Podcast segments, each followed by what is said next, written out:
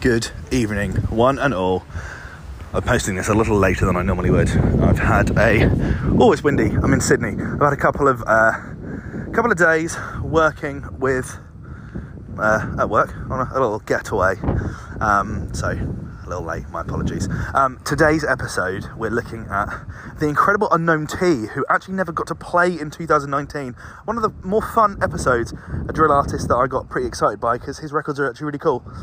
Um, but he ended up having to pull out of Reading 2019 because he got arrested for um, murder um, and has since been acquitted and proven innocent, which is great. Um, massive record, Homerton B, which blew him up at the time. And last year did a record with FKA Twigs, I believe, now known as Twigs. Um, and was it Jorja Smith? Maybe. Um, oh, fuck me, what an amazing record. It samples You're Not Alone by Olive just so cool. So this episode here is from season one. It's a throwback to um, throwback to season one. So early stuff, but since he's been proven innocent and had his release, he is making new music, which is great. And he is also um, playing Reading this year. And I kind of feel like I should go see him because of the story. Anyway, drop this in, and I will get you two episodes tomorrow Always fun. Wow, wind. My apologies. Anyway, have a lovely evening. I'm going to go back to my beer. See you later. Bye. Welcome back to another episode of Who the F It's the show that aims to take a deep dive in some of the acts announced to Reading and Leeds 2019. In today's video, we're looking at Unknown T. He's a rapper from the UK, specifically Homerton in London. If you've never heard of him before, hopefully this video will help answer the question, who the f is Unknown T? Time and love from my tug, but I'm too prestige. Still get different types of IG freaks when I dump on beats. The nine don't talk and chat, them boy debate with the YouTube neeks. On my block, I'm the youngest tuck, you can get man pitch for violence. So his name is unknown. My guess would be that it starts with a T, but apparently that's the point. He's from Homerton in East London, and for me, he's a real blend of kind of grime and drill. I think it would be really easy to compare him with artists like K-Trap. Mask off, everyone confused it. Talking Western, hiding face and a stepping stone to music. Headie One. Let's get Briz, no foreplay all day, all day. I was on the trench trying to find out how to whip up cocaine all day, all day. Fredo and Dave. Have all of your man them skating. I see them man skating now. I'm talking about running their legs. But the timbre of his voice really reminds me of Giggs. It's really low, lots of bass, and I think that works really well. Two stepping. dude's got it two stepping? Then you step in. First burst onto the scene with his record Homerton B. So I rising in batches.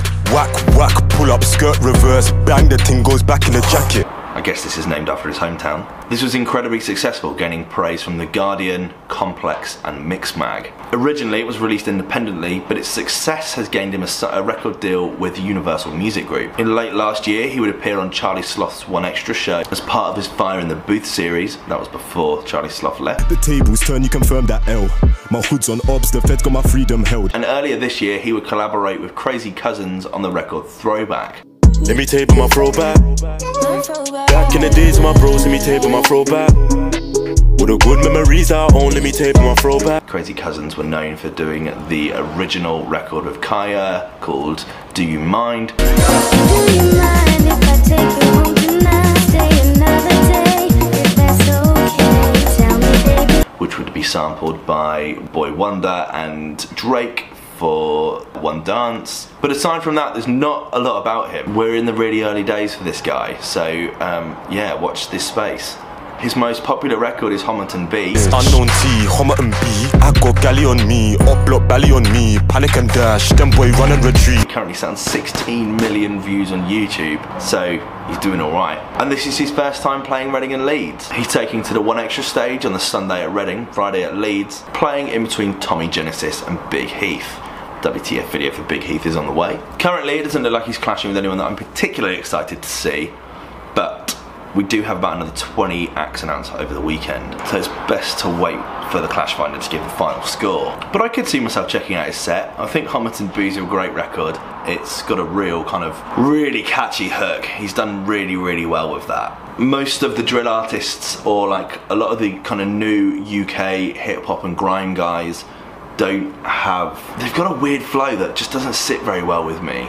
But this one's got a bit it's kind of almost scary. It's just bit, I don't know. No, that's the wrong word. It's just it's just different, uh, and I really like it. It's got a fun sound. He flows really really well. Lyrical content is is much better than some of the other guys, and I think the sound of his voice works really well. And I think Homerton B could go down as one of those kind of legendary records, a bit like Mo Bamba by Sheck Wes or Witness by Roots Manuva, German Whip, Pow by Lethal Bizzle, Fix Up Look Sharp, Dizzee Rascal. I think this is a big record for him. One of those records that I think will just be a complete zeitgeist for the time. There's nothing more now sounding than, than Homerton B. I watched this great video with him when he was he was trying to explain grime to like a classically trained like composer I know the name Drake. Is Drake grime? Oh no, no, Drake isn't grime. and um, it was uh, uncomfortably brilliant. So on the likely to see scale, I'm gonna go with a three out of ten.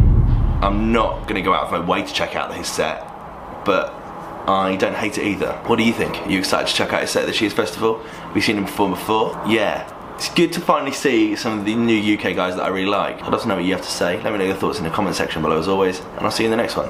Cheers. Bye.